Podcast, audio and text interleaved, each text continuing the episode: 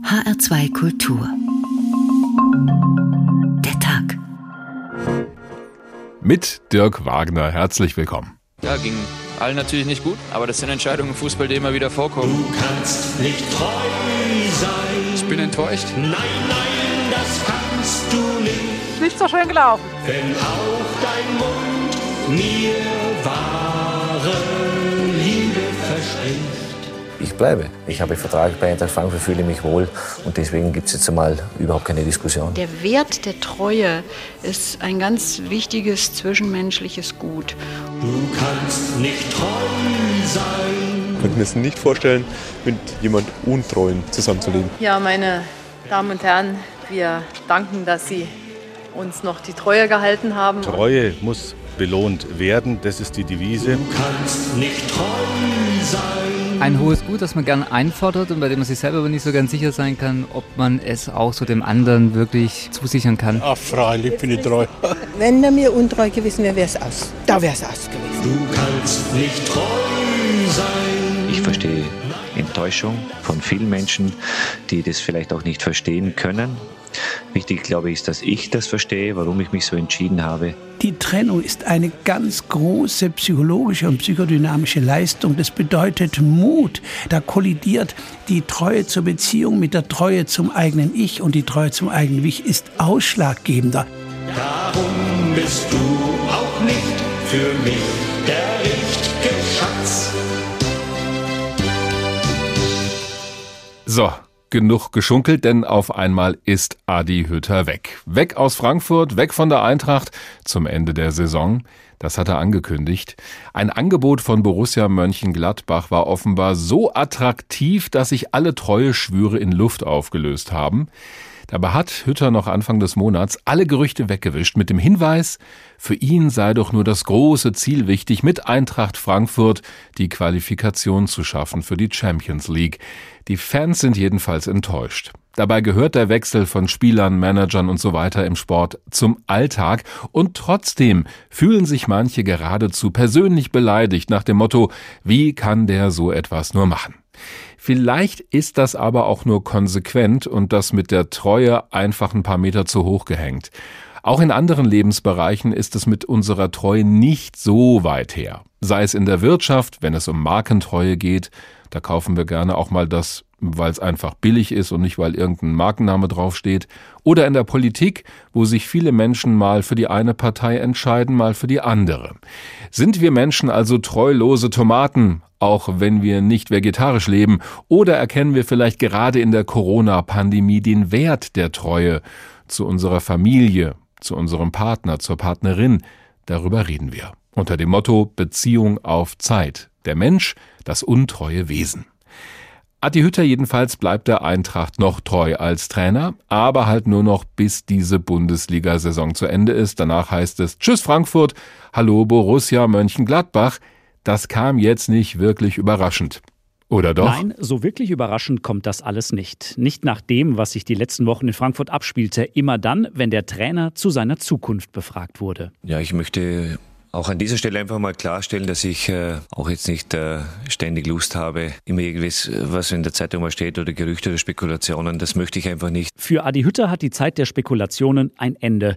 Endlich. Denn der Frankfurter Erfolgstrainer verbog sich verbal zuletzt doch sehr, wochenlang und immer heftiger. Ich kann äh, bestätigen, dass ich das, äh, was ich mal gesagt habe, dass ich auch äh, dazu stehe. Ich bleibe. Diese zwei Worte hatte Hütter gesagt, noch Ende Februar. Was seitdem passierte, was dann dafür sorgte, dass Hütter sein Frankfurter Erfolgsprojekt ausgerechnet jetzt, kurz vor dem erstmaligen Einzug in die Champions League, verlassen möchte, das weiß wohl nur Adi Hütter selbst. Fakt ist, parallel zu Hütters Treuebekenntnis suchte man in Mönchengladbach bereits einen Nachfolger für Marco Rose.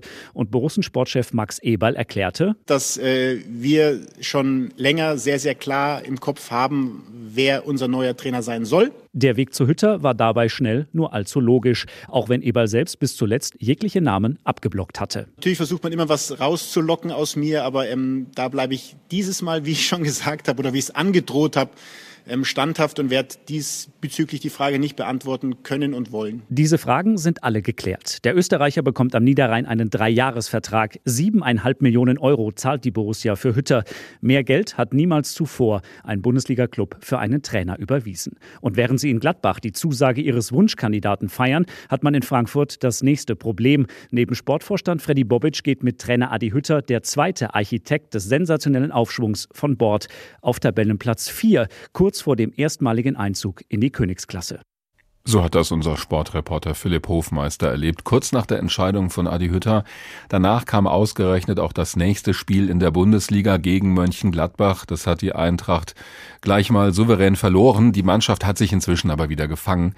Wer in Frankfurt allerdings wohnt oder wessen Herz für die Eintracht schlägt, der oder die wird gerade ziemlich leiden. Wobei, Warum ist es denn so klar, dass im Fußball so sehr darauf geachtet wird, wer welchem Verein nun treu ergeben ist? Darüber rede ich mit Ann-Kathrin Rose aus unserer Sportredaktion. Willkommen beim Tag. Hallo. Um das nochmal klar zu machen, für wie viele Schmerzen hat das alles bei den Fans denn gesorgt und inwiefern haben da auch die Begriffe Treue oder Untreue mit reingespielt? Na, für die Fans der Eintracht war das schon ziemlich schmerzhaft. Ich glaube, diesen Moment in der vergangenen Woche, als das offiziell wurde, als vermutlich bei vielen dann diese Eilmeldung auf dem Handy aufploppte, den werden ganz viele schnell nicht vergessen. Diese Momente, die gibt's eigentlich bei jedem Verein und die brennen sich dann tatsächlich auch ein. Die können ja auch positiv besetzt sein. Zum Beispiel bei der Rückkehr von Rückkehr Rückkehr von Luka Jovic. Mhm. Da werden auch viele gewusst haben, ah, da war ich da und da, da habe ich das so und so erlebt. Also das speichert man tatsächlich ab. Im Fall von Adi Hütter ist das jetzt nicht ganz so positiv und es liegt auch daran, das haben wir eben im Beitrag gehört, an diesen zwei entscheidenden Worten, die er gesagt hat. Ich bleibe. Hm. Ich bleibe, hat er Ende Februar gesagt, und das ist ein Treuebekenntnis. Und das war es eben, ich glaube, das ist es, was die Fans ihm so übel nehmen. Das war Ende Februar, dann ist ganz viel passiert bis Anfang April. Er hat sich immer so gewunden, hat vor allen Dingen vor dem Spiel gegen Borussia Dortmund auf der Pressekonferenz ist er immer wieder ausgewichen und hat, das ist auch ganz wichtig, dieses klare Bekenntnis nochmal vermieden. Und da haben viele schon gedacht, ah, da könnte was dran sein an den Gerüchten. Ja, und für die Fans ist das eben auch deshalb schmerzlich. Wir haben es gehört. Die Eintracht kann das allererste Mal in ihrer Vereinsgeschichte die Champions League erreichen. Und dass das jetzt mit dieser Unruhe vielleicht gefährdet wird, davor haben natürlich alle unglaublich Angst und das ist, glaube ich, auch nachvollziehbar. Kommen da auch Erinnerungen hoch an den Abschied von Niko Kovac als Trainer? Der hat ja diesen berühmten Satz damals geprägt. Stand jetzt, bleibt er bei der Eintracht und dann war er doch weg. Ja, ganz sicher. Du hast es ja gerade gesagt, er hat immer vor seinem Wechsel zu den, also nicht immer, aber hm. er hat eben diese Phrase Stand jetzt einfach mal vorsichtig rangefügt, hat sich dieses klitzekleine Hintertürchen offen gelassen und konnte dann danach sagen, Leute, ich habe wirklich nicht gelogen. Und dieses Stand jetzt ist, glaube ich, auch das Problem und das hat sich eben auch eingebrannt als negativer Aspekt. Und diese Sache mit Hütter jetzt, das reißt diese alten Wunden auf. Und das ist so ein bisschen vergleichbar mit einer Beziehung, mit Altlasten aus einer Beziehung. Das heißt, wenn du einmal betrogen wurdest und es passiert dir nochmal, dann denkst du, das ist doch ein Muster, das erkenne ich doch wieder, das passiert mir immer wieder. Und deshalb sind die Fans, glaube ich, da auch ein bisschen ähm, leid geplagt. Ja, und dann ist es eben auch noch der sportliche Aspekt. Als Nico Kovac verkündet hat, ich gehe zu den Bayern, da begann ein beeindruckender Negativlauf. Ja, am Ende der Saison haben sie den DFB-Pokal noch gewonnen. Das war natürlich sehr versöhnlich, aber in der Bundesliga lief es einfach überhaupt nicht mehr. Mhm. Und vor dieser Zäsur, vor diesem historischen Misserfolg haben die Fans natürlich unglaubliche Angst und auch das ist wieder eine Wunde. Mal abgesehen von der Aufregung rund um die Eintracht, dass Trainer den Verein wechseln oder auch Manager und Spieler, das gehört ja eigentlich zum Alltag in der Bundesliga. Aber wann passiert denn das in der Regel und unter welchen Voraussetzungen? Also wer ist da vielleicht auch besonders treu? Ja, tatsächlich, du hast es gesagt, ist das Daily Business. Also zum Beispiel, wenn wir jetzt mal auf den konkreten Fall Adi Hütter gucken. In Gladbach ist ja nur ein Job frei geworden, weil Marco Rose aus Gladbach nach Dortmund geht. In Dortmund haben sie nach einer Lösung gesucht. Und so kam dann dieses Trainerkarussell tatsächlich in Fahrt. Das heißt, das ist nicht einfach nur ein Begriff, das ist wirklich tatsächlich so. Aber meistens, das muss man eben auch sagen, ist das kein freiwilliger Abschied sondern die Trainer werden rausgeschmissen. Allein in dieser Saison gab es 17 Trainerwechsel, auch die angekündigten jetzt Hütter und Rose mit eingerechnet. und trauriger Spitzenreiter ist da Schalke 04. Die haben beachtliche viermal den Trainer ausgetauscht. Dass die Menschen in Gelsenkirchen jetzt aber besonders untreu sind, kann man nicht sagen. Also die Scheidungsstatistiken, äh, die weisen das zumindest nicht aus. Aber ja, die Untreue ist meistens eben eine Entscheidung, die die Trainer nicht selber fällen. Das ist interessant, weil das rückt auch diese Entscheidung, glaube ich, noch mal ein bisschen in ein anderes Licht. Geht die Rechnung denn am Ende auf für denjenigen? Also lohnt sich da die Treulosigkeit, wenn er es denn freiwillig macht? Ja, wenn er es freiwillig macht, glaube ich, ist es in den meisten Fällen so, dass es sich erstmal nach einer guten Entscheidung anfühlt. Wenn wir auf diese Unfreiwilligkeiten angucken, also gucken wir auf Schalke, da kann man jetzt ganz konkret sagen, das hat so mäßig funktioniert. Die stehen ja als erster Absteiger fest. Es gibt aber auch Treulosigkeit in dem Sinne, die niemandem schadet oder zumindest den Menschen nicht. Schauen wir auf Jürgen Klopp. Als er damals Borussia Dortmund verlassen hat, hat er das eben selber entschieden. Er hat mit einer hohen Emotionalität, mit einer hohen Ehrlichkeit erklärt, warum er das tut, warum er den Verein verlässt. Jetzt kann man sagen, es ist nicht im strengen Sinne treulos, aber er hat sich eben gegen den Verein entschieden. Ja. Und die Fans haben ihm das hoch angerechnet. Diese große Identifikation, die Ehrlichkeit. Und das ist was, bis heute wird jeder Trainer in Dortmund an Jürgen Klopp gemessen. Es ist also nicht immer ganz so schlecht. Wie ist das in anderen Sportarten? Wir haben jetzt nur auf den Fußball geschaut. Gibt es da auch solche treue Schwüre, die gebrochen werden? Wie ist das da? Naja, im Bereich der Trainer ist eben aus beiden Gründen, worüber wir gerade gesprochen haben, die Treue eher so ein dehnbarer Begriff. Aber gucken wir mal auf die Spieler und zum Beispiel auf Eishockey. Bei den Kassel Huskies, die spielen in der zweiten Liga. Da hat gerade in dieser Woche ein Spieler sein 600. Spiel absolviert. Im Fußball denkt man so, ja, das passiert mal. Wir denken an Charlie Körbel. Mhm. Im Eishockey werden Verträge teilweise aber nur für vier Wochen geschlossen, nur für eine Halbserie. Und das bedeutet, das ist eine enorme Leistung. Er ist überhaupt erst der dritte Spieler im, in der Vereinsgeschichte, der das geschafft hat.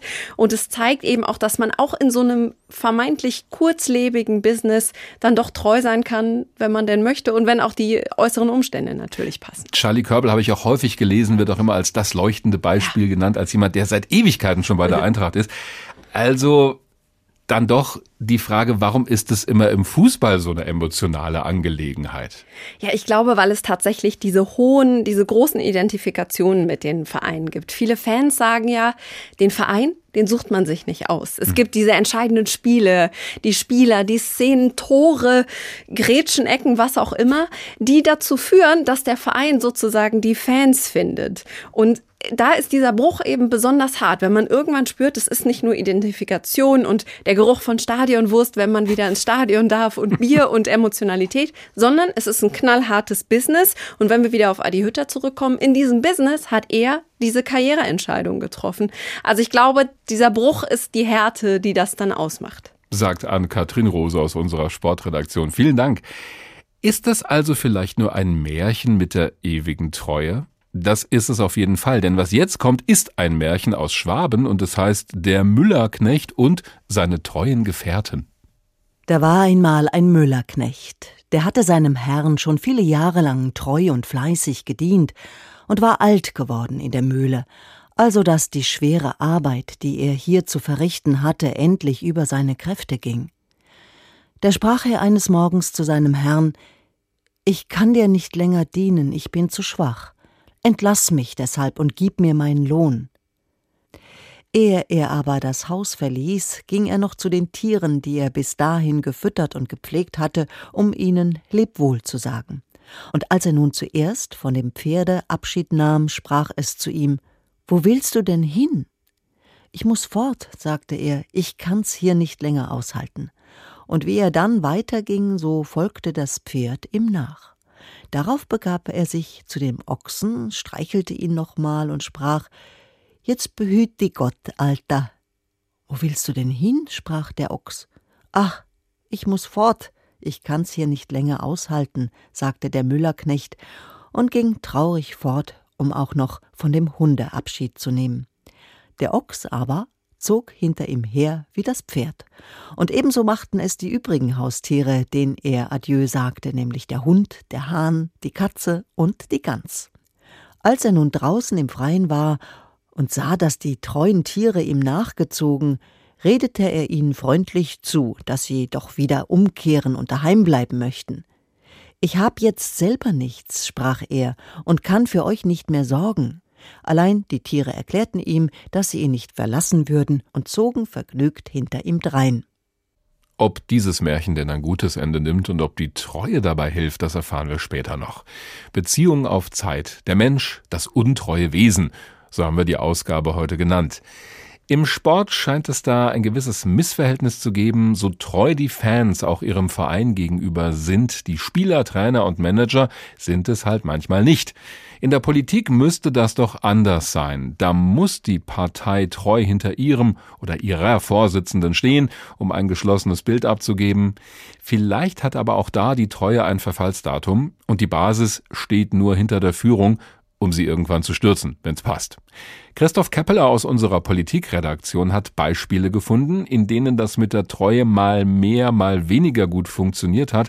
Allerdings meint er, der Begriff der Loyalität passt da irgendwie besser. Wenn Angela Merkel schien, ein Parteifreund habe ihr Vertrauen missbraucht, dann folgte auf die eiskalte Rache. Sie ließ Vertraute fallen, wie Annette Schawan, Karl Theodor zu Guttenberg oder Norbert Röttgen wenn die sich angreifbar gemacht hatten, zum Beispiel durch zweifelhafte Doktorarbeiten. Loyalität hat nichts mit Liebe zu tun. Gerhard Schröder und Oskar Lafontaine wollten beide für die SPD Kanzler werden. Als es Schröder geworden war, unterstützte Lafontaine ihn sehr loyal, um ihn dann plötzlich zu verlassen, weil er sich von Schröder politisch hintergangen fühlte. Auch Olaf Scholz wird seine beiden Parteivorsitzenden Saskia Esken und Norbert Walter Borjans nicht lieben. Und umgekehrt. Derzeit aber stehen sie zueinander. In ihren Herzen mag es ganz anders aussehen. Zutiefst illoyal war es aber 2017, als die SPD ihren Kanzlerkandidaten Martin Schulz auf den Sockel hob, erst bejubelte und dann doch zu wenig unterstützte, von wegen Seit an Seit. Nach der verlorenen Bundestagswahl wurde er dann nur noch als lästig empfunden. Politikerinnen und Politiker brauchen verlässliche Verbündete. Helmut Kohl hatte in der gesamten CDU solche treuen Unterstützer. Dieses Netzwerk hatte er sich in Jahrzehnten durch Kontakte bis in die Kreisverbände der Partei hinein aufgebaut. Durch sie konnte er 1989 den Versuch von Heiner Geißler, Rita Süßmuth, Ernst Albrecht und Lothar Späth, ihn als CDU-Chef zu stürzen, souverän abwehren. Loyalität in der Politik ist mehr ein Geschäft auf Gegenseitigkeit, ein Win-Win-Abkommen, wie bei dem sogenannten Andenpakt. Mitglieder der Jungen Union hatten sich 1979 auf einem Flug über Südamerika gegenseitig geschworen, niemals gegeneinander anzutreten. Sie wollten später einmal den Nachfolger von Helmut Kohl unter sich ausmachen. Es ging dabei wenig um politische Ziele, die man teilte. Roland Koch war konservativ, Christian Wulff liberaler. Sie hielten sich daran, niemals gegeneinander zu kandidieren. Ihr Ziel verfehlten sie aber dramatisch. Keiner von ihnen wurde Nachfolger Kohls, sondern Angela Merkel. Persönliches Vertrauen in die Loyalität eines anderen kann enttäuscht werden, aber das kann auch bei politischer Loyalität passieren. Ein großer Teil der grünen Parteimitglieder zum Beispiel findet den grünen Oberbürgermeister von Tübingen, Boris Palmer, illoyal, weil er zu Flüchtlingen, Migranten, Rassismus und anderem eine völlig andere Haltung hat als sie. Seine Äußerungen klingen oft so wie das, was die Grünen sonst nur von politischen Gegnern vorgehalten bekommen. Illoyalität in dieser Form kann sogar ein Karrieremodell für Politiker sein. Denn medial sind illoyale Querdenker natürlich wesentlich interessanter. Der grüne Palmer, der Verständnis zeigte, wenn ein Professor Angst um seine blonden Töchter hat, weil Flüchtlinge in der Stadt sind. In der SPD scheint der Wert von Loyalität zu dem, was die Partei politisch fordert, am geringsten geschätzt zu werden. 2013 forderte der Kanzlerkandidat Peer Steinbrück für sich von der Basis Beinfreiheit, also er wollte von der Pflicht zur inhaltlichen Loyalität befreit werden. Schließlich ein Machtmensch, der selbst von allen Loyalität verlangt, gewährt sie selbst nicht unbedingt. Helmut Kohl enttäuschte 1998 den ihm stets loyalen Wolfgang Schäuble menschlich tief. Er hatte ihm versprochen, dass er sein Nachfolger als Kanzlerkandidat der Union werde und trat dann doch selber noch einmal an. Letztlich war damit keinem von beiden geholfen. Und Angela Merkel entzog kurz darauf ihrem politischen Ziehvater Kohl in einem Gastbeitrag für die FAZ ihre Loyalität, die er für sie durch seine Parteispendenaffäre verspielt hatte, weil er damit der Partei, also auch ihr persönlich, massiv geschadet hatte. Das war's dann mit der Treue. Wie treu denn Wählerinnen und Wähler den Parteien sind hierzulande, das beobachtet Reinhard Schlinkert, Generalbevollmächtigter beim Meinungsforschungsinstitut Infratest DIMAP, das er auch mal mitgegründet hat. Von dort kommen auch immer die Daten für den Deutschland-Trend in der ARD. Schönen guten Tag, Herr Schlinkert. Schönen guten Tag. Jetzt heißt es immer wieder, die Zeit der Gewissheiten sei vorbei, die Leute würden sich häufig kurz vor einer Wahl erst entscheiden. Stimmt das denn? Also gibt's da so gar keine Treue mehr?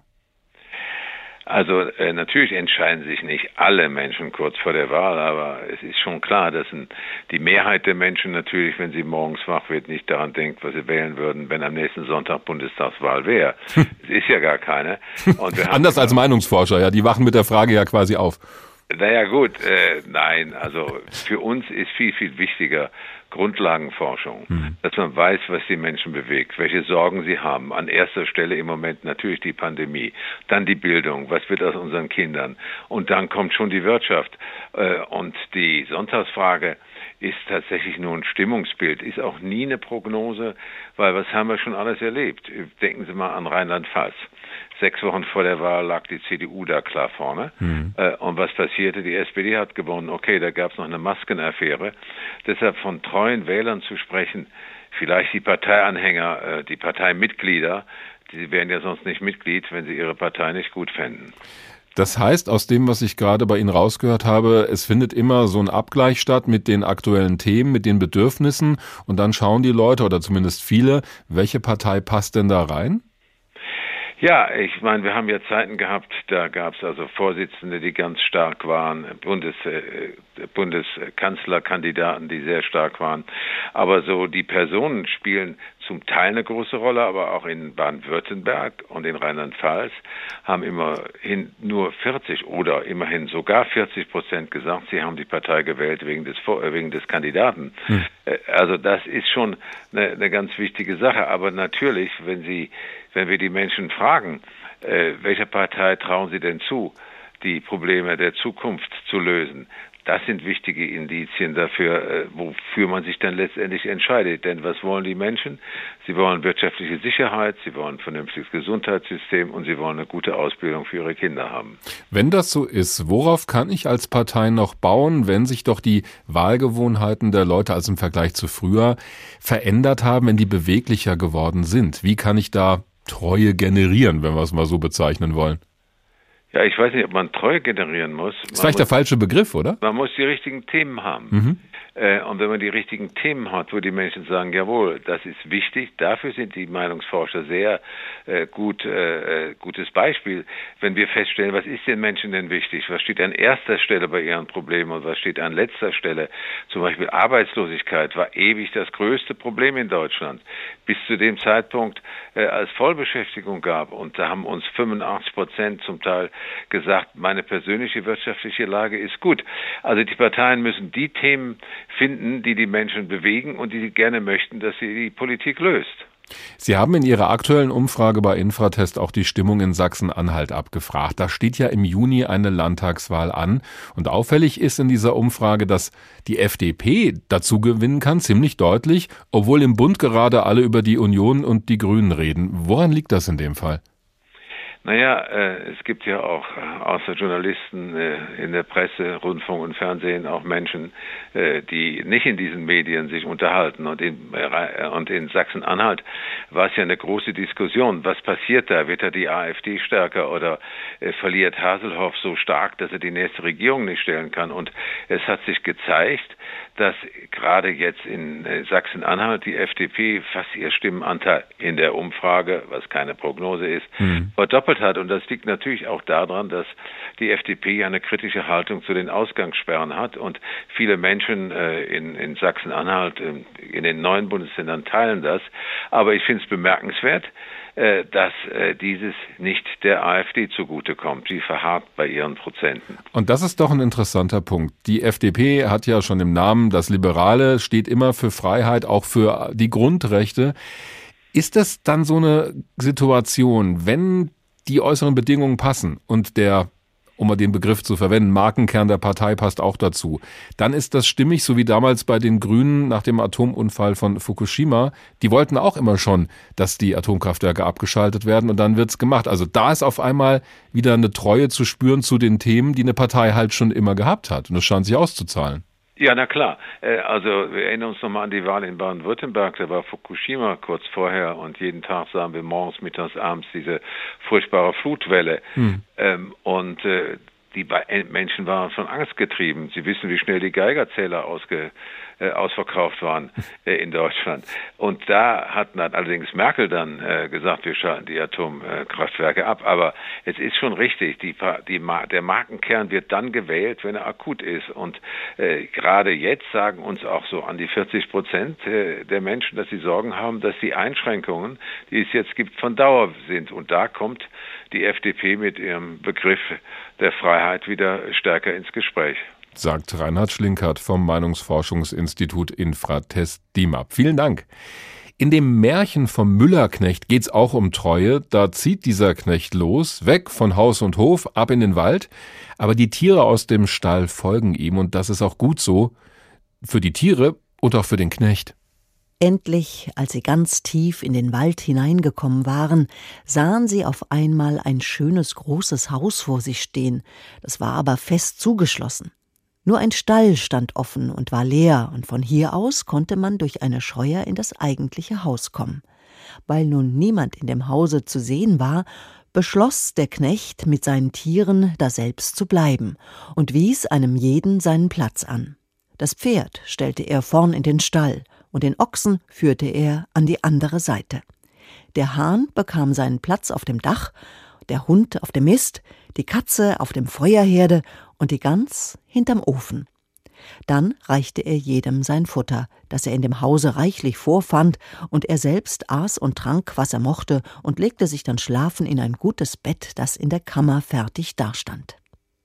Als es nun schon Nacht war und der Müllerknecht fest schlief, kam der Räuber, dem dieses Waldhaus gehörte, zurück. Wie der aber in den Hof trat, sprang sogleich der Hund wie wütend auf ihn los und bellte ihn an. Dann schrie der Hahn vom Dache herunter Kikeriki, Kikeriki, so dass es dem Räuber Angst und Bange wurde, denn er hatte in seinem Leben noch keine Haustiere gesehen, die mit dem Menschen zusammenleben, sondern kannte bloß die wilden Tiere im Walde. Deshalb nahm er Reißaus und sprang eilig in den Stall aber da schlug das Pferd hinten aus und traf ihn in die Seite, dass er um und um taumelte und sich nur mit Mühe noch in die hintere Seite des Stalles flüchten konnte. Kaum aber war er hier angekommen, so drehte sich auch schon der Ochs um und wollte ihn auf seine Hörner nehmen. Da überfiel ihn ein arges Grauen und Grausen, kannst du glauben, und er lief schnell zum Hause hinaus und rannte in den Wald hinein und stand nicht eher still, als bis er seine Raubgesellen gefunden hatte. Besser als jede Alarmanlage, die treuen Tiere verteidigen hier ihren Herrn gegen ungebetene Gäste und schlagen sie in die Flucht. Mal sehen, wie dieses Märchen ausgeht. Kein Märchen ist, dass viele von uns auf Marken achten und denen auch treu bleiben. Da ist es beinahe schon eine Glaubensfrage, ob das Smartphone ein iPhone ist von Apple oder halt die Konkurrenz mit dem Betriebssystem von Android. Dabei können beide doch nahezu dasselbe. Und doch scheint es wichtig zu sein, welches Logo da drauf ist und von welcher Marke das Produkt stammt. Das gilt nicht nur für Handys. Natürlich Nivea.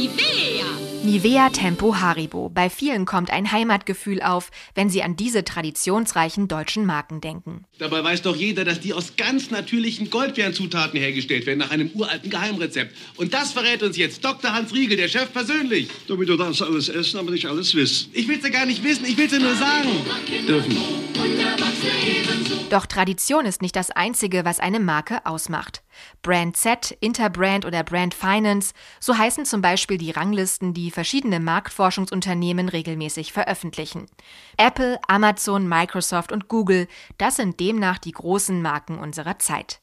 Alexander Haas, Professor für Marketing und Verkaufsmanagement an der Uni Gießen. Was dort mit diesen ganzen Rankings gemacht wird, wird im Wesentlichen der Erfolg abgebildet, den man als Unternehmen mit seinen Produkten und oder Dienstleistungen hat. Denn bei den Ranglisten der Marktforschenden geht es nicht nur um den Bekanntheitsgrad.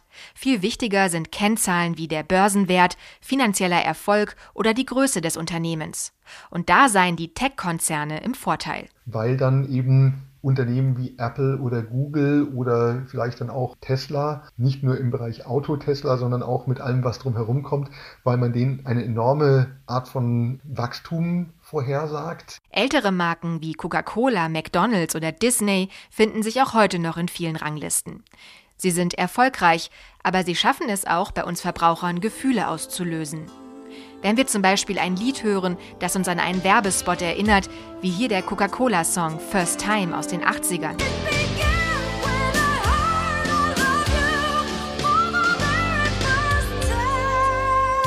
Oder bestimmte Redewendungen.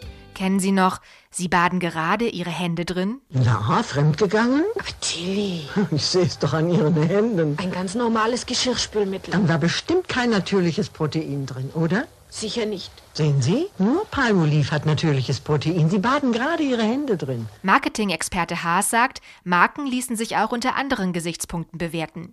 Dann werden Werte wie Image, Sympathie, Vertrauen, wahrgenommene Qualität oder Markentreue sehr wichtig.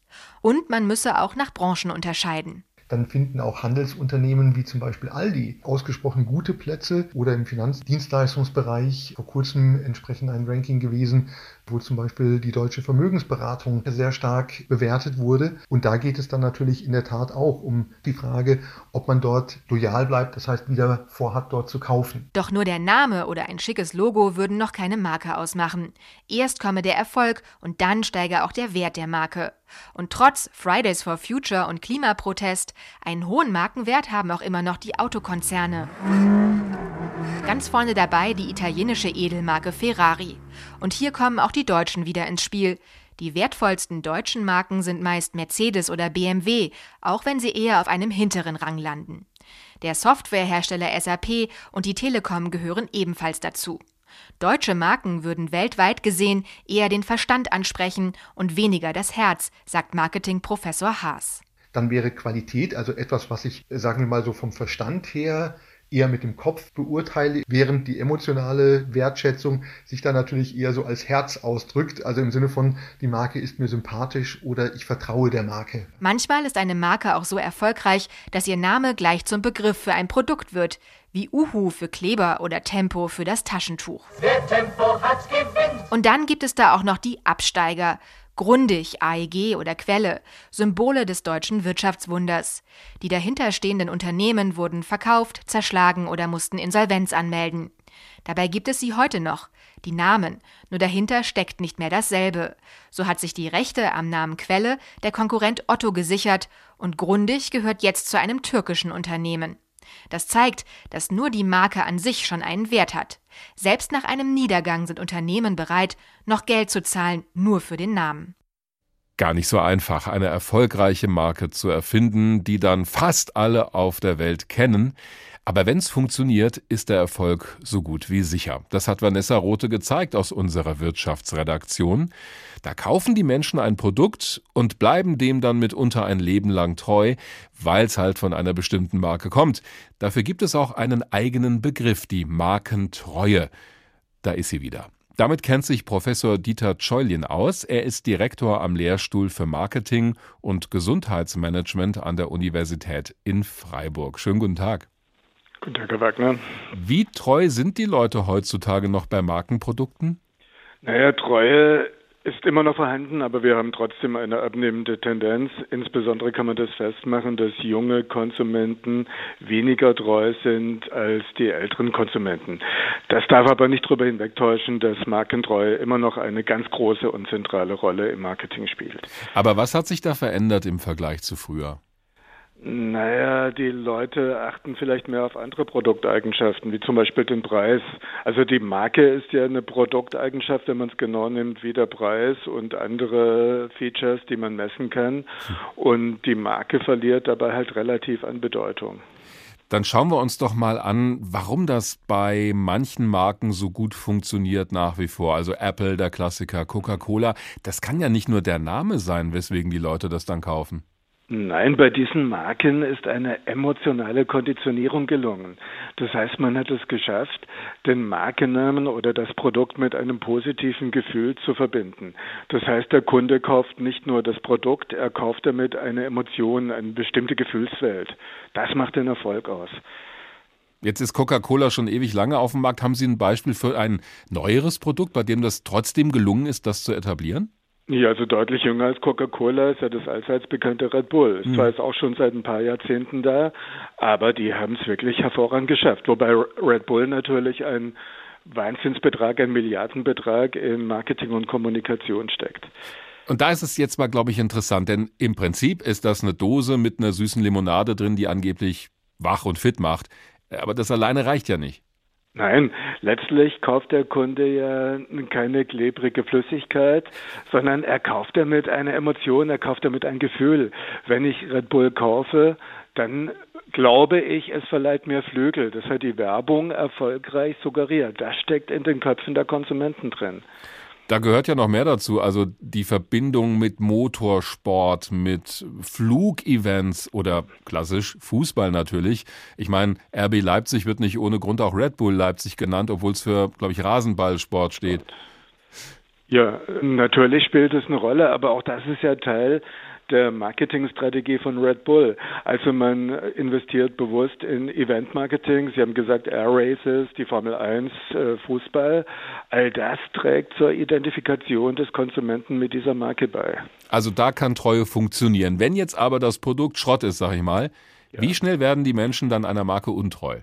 Ja, das kann sehr schnell gehen. Ich meine, ein Beispiel hier ist Butterfinger in den USA zwar ganz gut immer gelaufen, aber bei uns. Müssen wir vielleicht kurz erklären, das war so ein Schokoriegel, glaube ich, von Nestlé. Ja, es war ein Schokoriegel von Nestlé, ja. wo schnell in Deutschland rauskam, dass da Mais drin ist, unter anderem, und dieser Mais aus genmanipuliertem Anbau kommt. Das hat das Markenimage so kaputt gemacht, dass dieses Produkt in Deutschland letztlich nicht erfolgreich war. Welche Rolle spielen denn solche weichen Faktoren? Also ob eine Firma, die jetzt sowas Profanes wie einen Schokoriegel herstellt, auf Umweltkriterien achtet oder auf, ich weiß nicht, gute Tierhaltung, was auch immer? Äh, ja, das ist auch ein zunehmender Trend, dass sowas eine Rolle spielt. Natürlich haben hier die Medien eine ganz zentrale Funktion. Medien können ein Produkt hochpushen, können es aber auch ganz tief fallen lassen. Und sobald sich in den Köpfen der Konsumenten eine bestimmte Vorstellung verankert, sei es eine positive oder in dem letzten Beispiel eine negative, kann das Produkt sehr schnell kaputt sein. Das also schon, weil mir fällt jetzt immer ein, diese berühmten Fake-Produkte. Also ich hole mir irgendein T-Shirt, auf dem das Label einer bekannten Marke drauf ist und weiß aber, das ist eine Fälschung. Das machen ja manche Leute. Also da ist die Marke ja nur noch eine Hülle und ich kaufe eigentlich nicht mehr das Markenprodukt, aber trotzdem ist die Marke irgendwie wichtig. Wie passt das denn zusammen, dass Leute sowas kaufen? Naja, das heißt nicht, das Produkt spielt hier die zentrale Rolle, sondern halt auch die Marke. Und da sind wir wieder bei der Markentreue. Hm. Da sind wir bei der Faszination, die von einer Marke ausgehen kann. Die so groß ist, dass es dem Kunden schon egal ist, ist ob es das Fake oder das Original ist. Das trifft ja nicht nur auf T-Shirts zu. Nehmen Sie Uhren, da können Sie alles Mögliche nehmen. Die Emotion, die mit einer Marke verbunden ist, spielt immer noch eine zentrale Rolle, zum Teil sogar mit einem wachsenden Einfluss. Professor Dieter Scheulin, Direktor am Lehrstuhl für Marketing und Gesundheitsmanagement an der Universität in Freiburg. Haben Sie besten Dank. Und wir hören mal nach, wie es denn unserem Müllerknecht geht in dem Märchen, der seinen Hof ja verlassen hat, aber nicht ohne seine treuen Tiere, die ihm einfach nachgelaufen sind. Mit denen hat er sich nun ein neues Zuhause gesucht, ein verlassenes Haus, in dem eigentlich eine Räuberbande wohnt. Als nun aber einer der Räuber wiederkommt, wird der von den treuen Tieren in die Flucht geschlagen. Das erzählt er natürlich seinen Kumpanen ganz aufgeregt, wobei wir gleich merken, entweder hat der Mann nicht mitbekommen, dass es Tiere waren, die auf ihn losgegangen sind, oder die Sache ist ihm so peinlich, dass er einfach die folgende Version der Geschichte erfindet. Da fing er nun an zu erzählen. Ich weiß nicht, was mit unserem Hause vorgegangen ist. Es wohnt ein ganz fremdes Volk darin. Als ich in den Hof trat, sprang ein großer wilder Mann auf mich zu und schalt und brüllte so grimmig, dass ich dachte, er werde mich umbringen. Ein anderer reizte ihn noch auf und rief vom Dach herunter, gib ihm auch für mich, gib ihm auch für mich, gib ihm auch für mich. Ja. Da mir's der Erste schon arg genug machte, so wollte ich nicht warten, bis ihrer etwa mehrere über mich herfielen und flüchtete mich in den Stall. Aber da hat ein Schuhknecht, also Schuster, mir ein Leisten an die Seite geworfen, dass ich's noch spüre. Und als ich dann hinten in den Stall kam, da stand ein Gabelmacher und wollte mich mit seiner Gabel aufspießen. Und als ich in die Küche kam, da saß ein Hechelmacher und schlug mir seine Hechel in die Hand. Und als ich in die Stube sprang und mich hinterm Ofen verstecken wollte, da schlug mich ein Schaufelmacher mit seiner Schaufel. Und als ich endlich in die Kammer lief, da schnarchten darin noch so viele andere, dass ich nur froh sein musste, als ich lebendig wieder draußen war. Als die Räuber dies hörten, entsetzten sich alle so sehr, dass keiner mehr Lust hatte, in das Haus zu gehen. Nein, sie meinten, die ganze Umgegend sei durch dieses fremde Volk unsicher geworden und zogen noch in derselbigen Nacht fort, weit weg in ein anderes Land und sind nie wiedergekommen.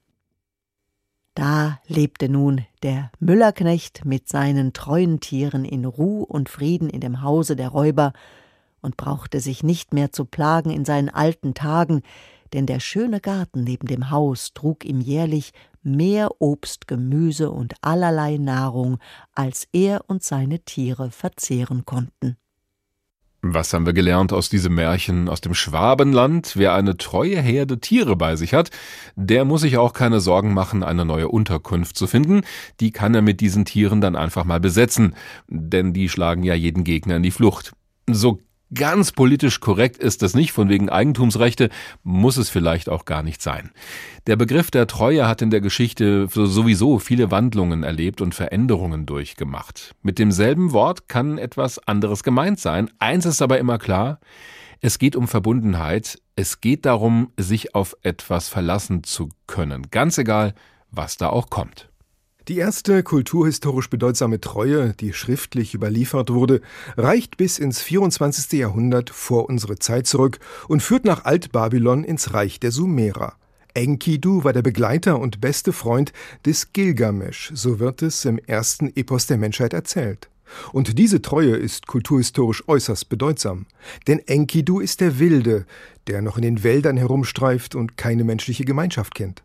Erst durch den babylonischen König Gilgamesch wird er zivilisiert. Die persönliche Bindung ist etwas, das den Wilden vom Zivilisierten unterscheidet. Treue und Freundschaft bedeuten hier Sesshaftigkeit, Ackerbau und Gemeinschaft. Später differenziert sich die Treue aus. Schon die griechische Antike unterscheidet zwischen ehelicher Treue und der Treue zum Herrn und Fürsten, und das in durchaus überraschender Form.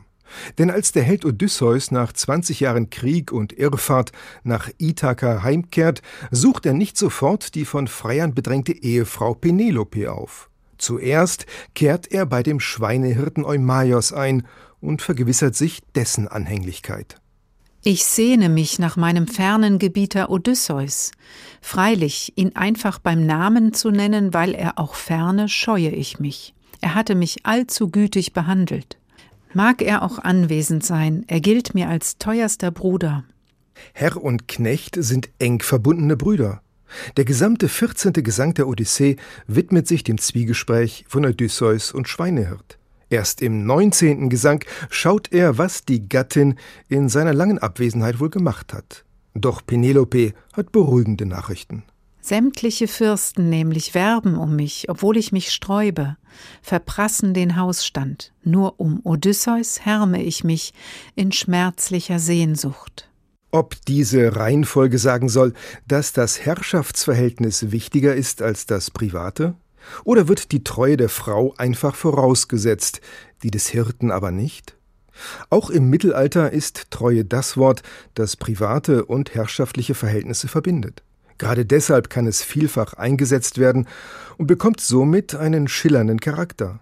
Als Triuve kann sie unverbrüchliche Liebe meinen, aber genauso Bündnis, Schwur, Vertrag oder Gefolgschaft bezeichnen.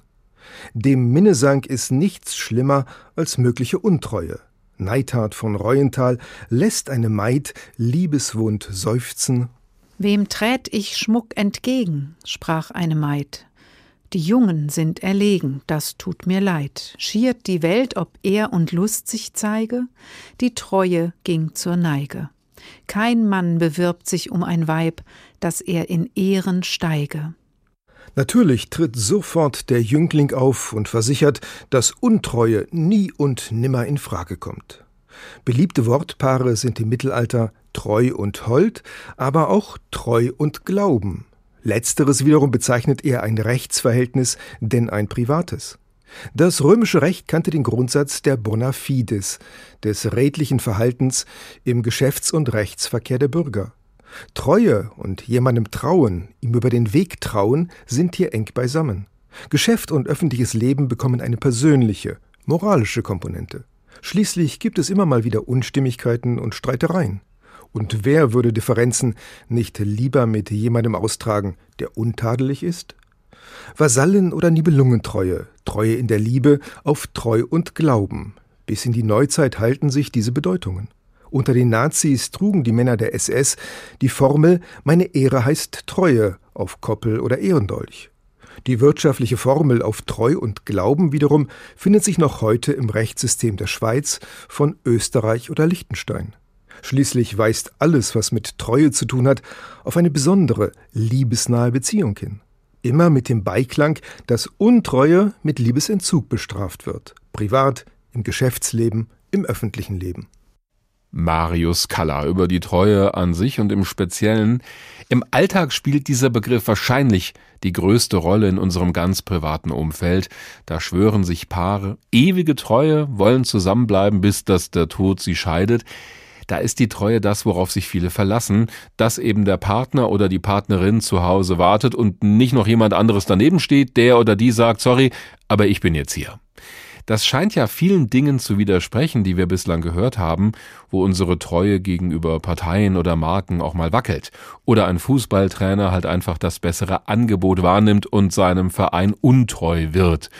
Dr. Barbara Rothmüller ist Soziologin und Sexualpädagogin an der Sigmund Freud Privatuniversität in Wien. Unter anderem hat sie erforscht, wie unser Liebesleben in der Corona-Pandemie aussieht. Schönen guten Tag. Guten Tag. Wir haben das Motto für diese Ausgabe heute bewusst provokant formuliert mit der Mensch, das untreue Wesen.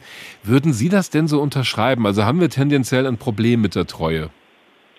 Nein, also ich kann das bezogen auf intime Beziehungen eigentlich nicht bestätigen, weil Treue ist nach wie vor einer der wichtigsten Werte für romantische Beziehungen. Also zwei Drittel von Befragten geben an, dass Treue das Wichtigste für sie ist in ihrer Beziehung. Daher ähm, denke ich nicht, dass man das so pauschal sagen kann. Wir kommen auch gleich nochmal auf diesen Bereich des Liebeslebens beziehungsweise der privaten Beziehung zu sprechen. Aber vielleicht schauen wir kurz allgemein drauf. In welchen Bereichen unseres Lebens sind wir Menschen denn eher auf der Suche nach treuen Beziehungen und wo vielleicht nicht so sehr?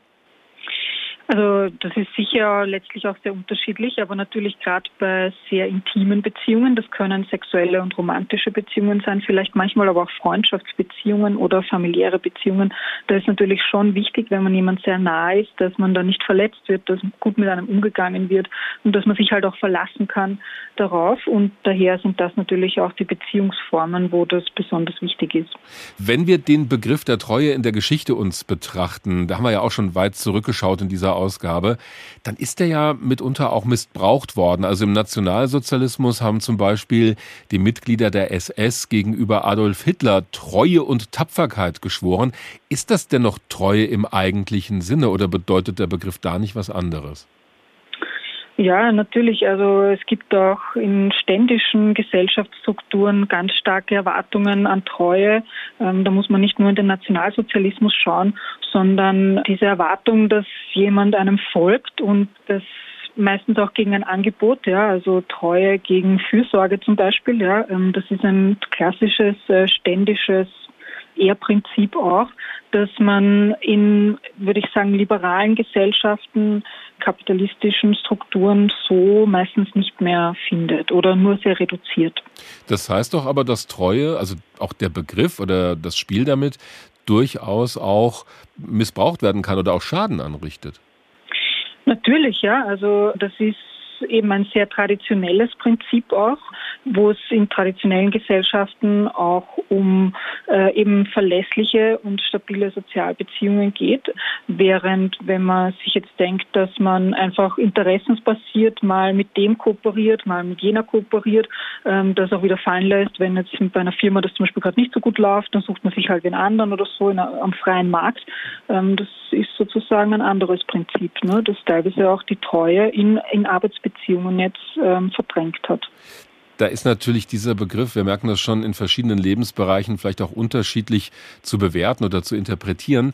Wie sich unser Liebesleben entwickelt, gerade auch während der Corona-Pandemie, das haben Sie ja untersucht. Da wurden rund 5000 Leute befragt in Österreich und in Deutschland. Was kam denn da raus in Bezug auf die Treue?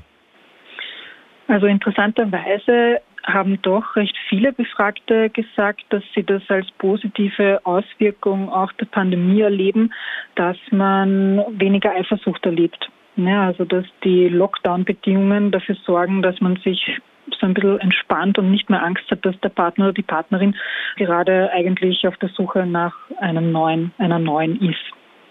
Weil die Gelegenheit fehlt? Ja, ich denke auch, weil mehr Kontrolle da ist, weil ähm, eben die meisten Menschen, vor allem wenn sie im Homeoffice sind, äh, natürlich die ganze Zeit mit ihrem Partner, ihrer Partnerin verbringen und man da relativ schlecht auch geheim sozusagen jemand treffen kann. Ich meine, natürlich findet man letztlich, wenn man das möchte, immer auch Mittel und Wege, aber die Chancen sind doch verringert und interessanterweise haben ja auch sehr viele Paare ähm, diese ein bisschen kontaktreduzierte Zeit genutzt, um ihre Beziehung zu vertiefen. Das muss man schon auch sehen, dass viele Paare, also wenn die jetzt nicht gerade Kinder zu Hause hatten, teilweise auch eine gute Zeit hatten. Das ist aber interessant, denn die Leute könnten das ja auch als Zwang empfinden, also vielleicht auch als eingeengt sein. Ich komme da nicht mehr raus aus meiner ganz engen Beziehung. Offenbar passiert aber dann doch das Gegenteil. Ja, also man darf nicht vergessen, dass viele Beziehungen ja auch belastet sind, weil zum Beispiel Menschen Arbeitsstress haben oder Freizeitstress. Wenn aber prinzipiell das eine gute Beziehung ist und externer Stress wegfällt, dann sind manche Paare tatsächlich auch entlastet. Natürlich nicht alle, weil manche Paare sind einfach ein, also sozusagen in einer Situation, wo schon klar ist, dass die Paarbeziehung nicht mehr gut funktioniert. Und dann kann natürlich so viel Nähe das auch nochmal negativ intensivieren. Ja, dann kommt es auch teilweise zu psychischer Gewalt. Aber das betrifft einen kleineren Anteil der Paare nur. Also der Großteil der Paare ist ähm, schon noch in guten, tragfähigen, eben verlässlichen Paarbeziehungen. Und die sind verhältnismäßig gut auch im Vergleich zu anderen Bevölkerungsgruppen durch die Pandemiekrise gekommen. Finde ich eine interessante Erkenntnis. Könnten wir so weit gehen zu sagen aus Ihren Erkenntnissen, dass wir gerade in Zeiten einer Bedrohung oder in so einer unsicheren Lage den Wert der Treue auch gerade im Privaten wiederentdecken? Ja, entdecken haben müssen, würde ich vielleicht dazu sagen auch, weil ja die Vorschriften auch so waren, dass man ähm, tatsächlich auch eben unverbindlichere Kontakte sehr, sehr stark reduzieren hat müssen. Das merken auch alle, die eigentlich gerade unverbindliche sexuelle Kontakte pflegen hätten wollen, vielleicht auch mit mehreren Personen. Also Singles, die ähm, eigentlich mitten im Dating sind, die haben ja oft auch sich ähm, auf eine Person reduziert. Ja, ich habe mhm. das als Monogamisierung Beziehung bezeichnet, also ähm, dass Menschen monogam zumindest vorübergehend jetzt in der Pandemie leben, obwohl es ihnen vielleicht eigentlich nicht so entsprechen wird, einfach auch um sozusagen ihr Sex- und Liebesleben an die Pandemiebedingungen anzupassen. Dr. Barbara Rothmüller, Soziologin und Sexualpädagogin an der Sigmund Freud Privatuniversität in Wien. Haben Sie vielen Dank.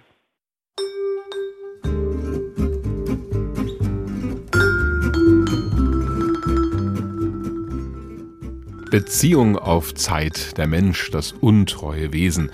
Darum ging es heute bei HR2 Kultur der Tag. Jedenfalls schön, dass Sie uns heute treu geblieben sind.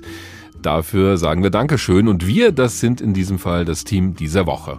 Rainer Dachselt, Karin Fuhrmann, Hadija Haruna, Markus Hürtgen, Dorothea Schuler und mein Name ist Dirk Wagner. Bis bald.